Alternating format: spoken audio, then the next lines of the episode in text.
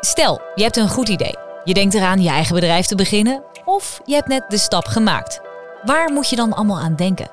Welke stappen maak je als ondernemer en hoe zorg je ervoor dat je begint met een voorsprong?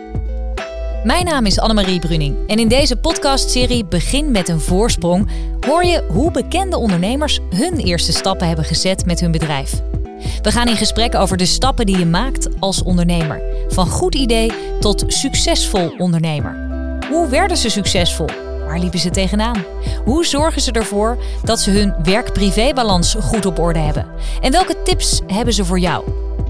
Dit keer spreek ik live vanuit een KVK-event met Stan Verhoeven, eigenaar van Etrias, een keten aan webshops.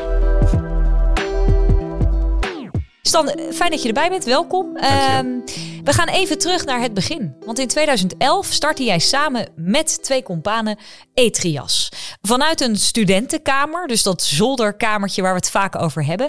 Kun je ons een beetje meenemen naar die begindagen? dat is eigenlijk misschien wel de leukste tijd die er was. Uh, ja, je had gewoon uh, niks te verliezen. Je deed maar wat, je begon. En in ons geval was het een uh, studievriend van mij, die kwam uit een textielfamilie, zoals we dat noemen. Die had een eigen textielfabriek waarin zij hoeslakens, dekbed overtrek en dat soort sexy items produceerden. We hadden daar natuurlijk geen enkele kennis van, maar ik wist wel iets van online marketing, want dat deed ik als, als bijbaan. En een derde studievriend, dat was Wouter, die was een echte techneut. Dus die kon webshops bouwen. Ja, dat kwam heel mooi samen. En wij bouwden ons eh, studentenhuis dus om naar ons eerste kantoor, magazijn en verzendstation in één. En zo zijn wij gestart. Ja, dus met beddengoed. Ja. Inmiddels heb je een heleboel webshops. Je verkoopt uh, klompen, je verkoopt sneeuwkettingen, noem het maar op. Eigenlijk alles in een soort niche. Um, dat is Etrias, toch? Klopt, wij zijn een keten van online speciaalzaken, zoals wij dat noemen. En uh, inderdaad, de meeste mensen kennen het bedrijf Etrias niet. Maar uh, toch hebben we al uh, honderdduizenden Nederlanders aan een mooi product kunnen helpen. Dus ze hebben waarschijnlijk ooit iets gekocht op Pannenwinkel, Regelaars Expert, Snowboots Expert. ontzettend veel consumentenartikelen. Um, maar hoe is dat ontstaan? Dat je in één keer een, je hebt, niet in één keer een keten van allemaal speciale webshops. Nee, de, de start is uh, nou, gestart dus met uh, het beddengoed vanuit de familie van, van Laurens. Uh, een kennis van mij was eigenaar van een uh, schoenenfabriek. En die vertelde mij het verhaal dat hij een niche had gevonden voor dames met uh, naar afwijkende kuitmaat, zoals we dat noemen. En ja, wij dachten, ja, dat is een typisch internetproduct. Vrouwen die gefrustreerd thuiskomen van een dagje shoppen, ja, die gaan googlen naar een paar laarzen dat hen goed past. En zo zijn wij laarzenwinkel gestart. En toen hadden we al twee webwinkels die niets met elkaar te maken hadden. Dus dameslaarzen aan de ene kant, beddengoed aan de andere kant. Twee producten waar jonge gasten van 21 überhaupt niet zoveel mee hebben. maar we deden wel die business. En dat ging best wel goed. Uh, we hadden denk ik ook geluk in het begin. De puzzelstukjes vielen goed uh, bij elkaar. Uh, maar we merkten wel dat vooral de winter heel succesvol was. Maar de zomer was juist een groot probleem. Want er werden veel minder dameslaarzen verkocht en ook minder beddengoed. Maar gelukkig waren die textielproducenten ook weer producenten van strandlakens. Dus dachten, hé, hey, dat is een mooi zomerproduct. En de uh, producenten van uh, laarzen hadden weer connecties met de producenten van uh, slippers. Dachten, hey, dat, is een, dat sluit weer bij de strandlaak En zo rolden we steeds van het een naar het ander. en met vallen en opstaan. En we hebben ontzettend veel geprobeerd. Er is heel veel mislukt. allerlei dingen die weer in duigen vielen. Maar uiteindelijk is, is dit eruit gekomen. Maar het is inderdaad dus echt zo dat er elke keer een schakel bij kwam, inderdaad, waarvan je dacht, nou, dit is inderdaad weer een mooie niche en dat ontstaat dan. Jullie zoeken dus niet echt zozeer naar wat vind ik nou leuk, maar meer er zijn bepaalde problemen in de markt. Daar gaan we wat mee je doen. probeert een stukje onderscheidend vermogen te bieden. Want er is natuurlijk al ontzettend veel online. Je kan naar bol.com gaan, je kan naar Wekamp gaan, naar Zalando. Maar wij proberen dus wel uh, een regenjas van een mooi bekend merk als ik noem uh, de Noordface aan te bieden. Maar dan niet alleen die standaard M of L maat. Maar wij willen dan de XXS of de XXL maat kunnen aanbieden. Om toch een stukje toegevoegde waarde te kunnen bieden ten opzichte van die voorbeelden die ik al noemde. En zo willen we dat ook als je bij ons een, uh, een pan gaat uitzoeken. Dan wil ik gewoon alle topmerken in één huis hebben. En honderden pannen aan jou kunnen aanbieden. Of voor inductie of voor gas. Of wil je juist vis gaan bakken. Of, en dan met de juiste filters dat je het juiste product vindt. En dat zien wij zelf als daadwerkelijk een online speciaalzaak zijn. Als je het een beetje vertaalt, wij zijn een beetje de keurslager, waar die ander dan de Albert Heijn is, de supermarkt. Nou, hoorde ik jou net ook zeggen dat jullie, nou ook zoals iedere ondernemer denk ik wel in de begindagen of tussendoor proefballonnetjes hebt opgelaten die gewoon mislukt zijn. Mhm. Projecten die mislukt zijn, ondernemingen die mislukt zijn. Uh, hoe ging je daar in de begindagen bijvoorbeeld mee om?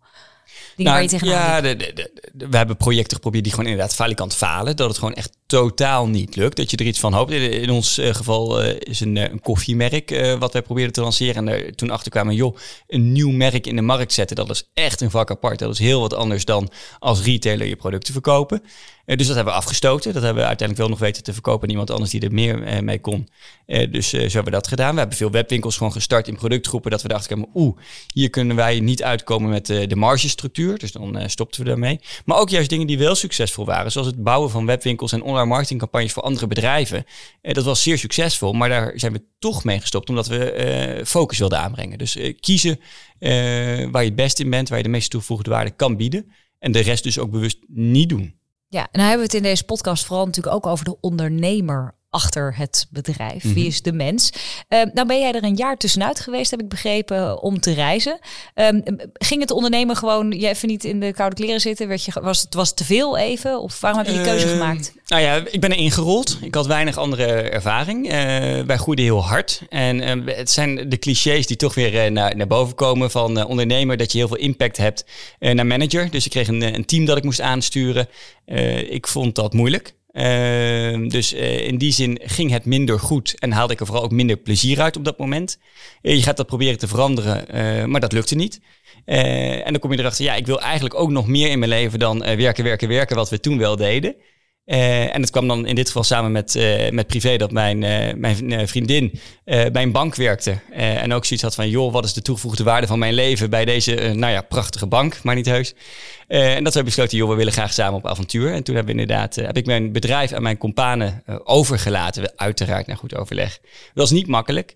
Ehm, heeft mijn vriendin haar, haar baan opgezegd, hebben ons huis verkocht en hebben een enkeltje naar de andere kant van de wereld geboekt om ja, te kijken wat het eh, avontuur ons daar zou brengen. En uh, we zouden pas terugkomen als we daar aan toe waren. En uiteindelijk, wat heeft het je gebracht? Als ondernemer ook? Uh, nou, als mens heeft het me denk ik het meeste gebracht. Uh, een stukje voldoening uh, dat je die avontuur hebt kunnen meemaken. En dat het een stukje rust geeft. erachter komen dat je een echte Hollander bent. En je helemaal niet thuis voelt om te wonen op andere plekken in de wereld. dan in je eigen vertrouwde omgeving met je vrienden en je familie. Uh, het heeft me gebracht dat mijn bedrijf nog niet af was voor mij. Dat ik het wel achter me kon laten. Maar als ik ging nadenken over uh, wat dan hierna, dat ik eigenlijk nog veel te veel ideeën in mijn hoofd had. Uh, wat er dan dus met Etrias moest gebeuren. Um, dus dat ik terug moest. Ja, ja? Dus eigenlijk een hele positieve uitkomst ook voor je companen. Uh, ja, nou, dat je nou, terugkwam? Of, ja, dat kan je wel zo zeggen. Maar ik had natuurlijk wel iemand moeten aannemen die mijn functie overnam. En die deed hartstikke goed. En opeens stond Stan Verhoeven daar weer op de stoep. En die zegt, joh, ik wil weer iets en ik heb allerlei ideeën. Maar mijn compagnon zeiden, ja... We je bent niet meer nodig. je bent helemaal niet meer nodig.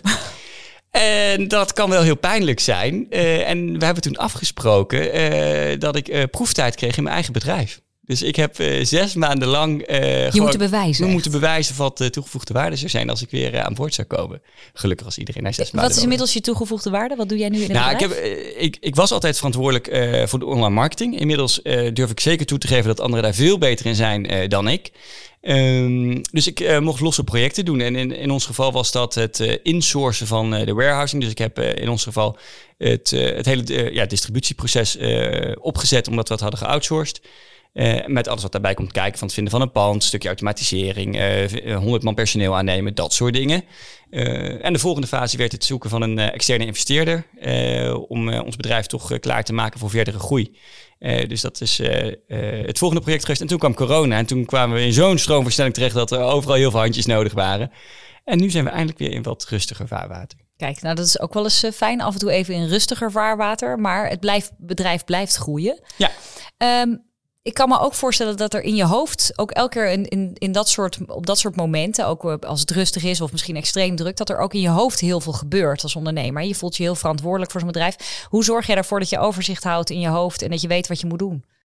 Ja, relativering is eigenlijk toch wel de, het toverwoord. Uh, je donders goed doorhebben dat het heel relevant en belangrijk is dat iedereen het goed naar zijn zin heeft op het werk en dat je iets probeert toe te voegen, maar dat het ook niet meer is dan dat.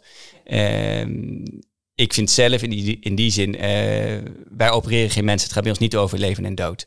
Uh, wij verkopen gewoon producten. Uh, dus we moeten het ook niet groter gaan maken dan dat. En als je daar een beetje in je achterhoofd houdt, dan valt helemaal reuze mee. Af en toe inderdaad gewoon even relativeren. We verkopen gewoon producten. Ja. Dat is het. Dat is het.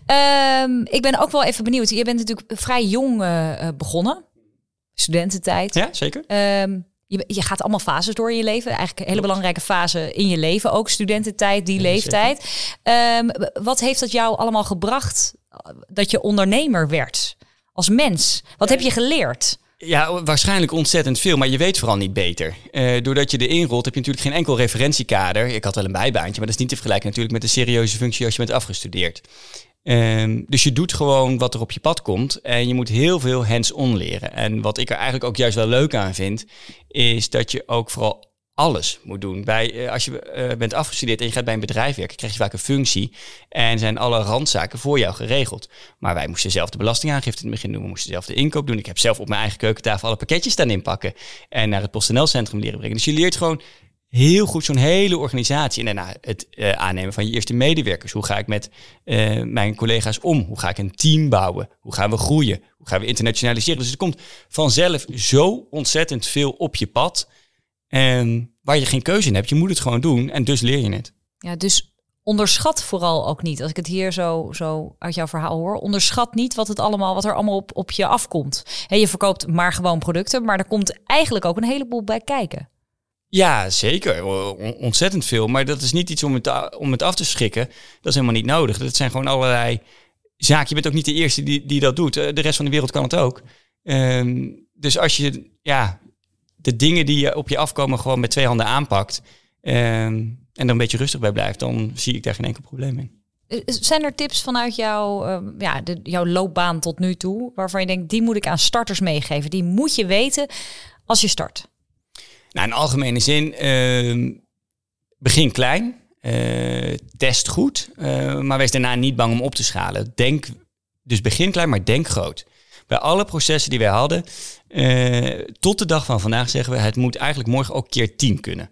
Dus is mijn organisatie ervoor klaar, of ik als persoon of als mens, eh, om tien keer zoveel volume er doorheen te doen. Mits je uiteraard de ambitie hebt om te groeien. Want er zijn ook genoeg ondernemers die zeggen, joh, ik doe het op mijn manier en dit is mijn eh, limiet tot waar ik het comfortabel en prettig vind. Maar als je als doelstelling hebt om een bedrijf daadwerkelijk te bouwen, probeer dan dus ook de boel schaalbaar in te zetten. eh, Vanaf het begin.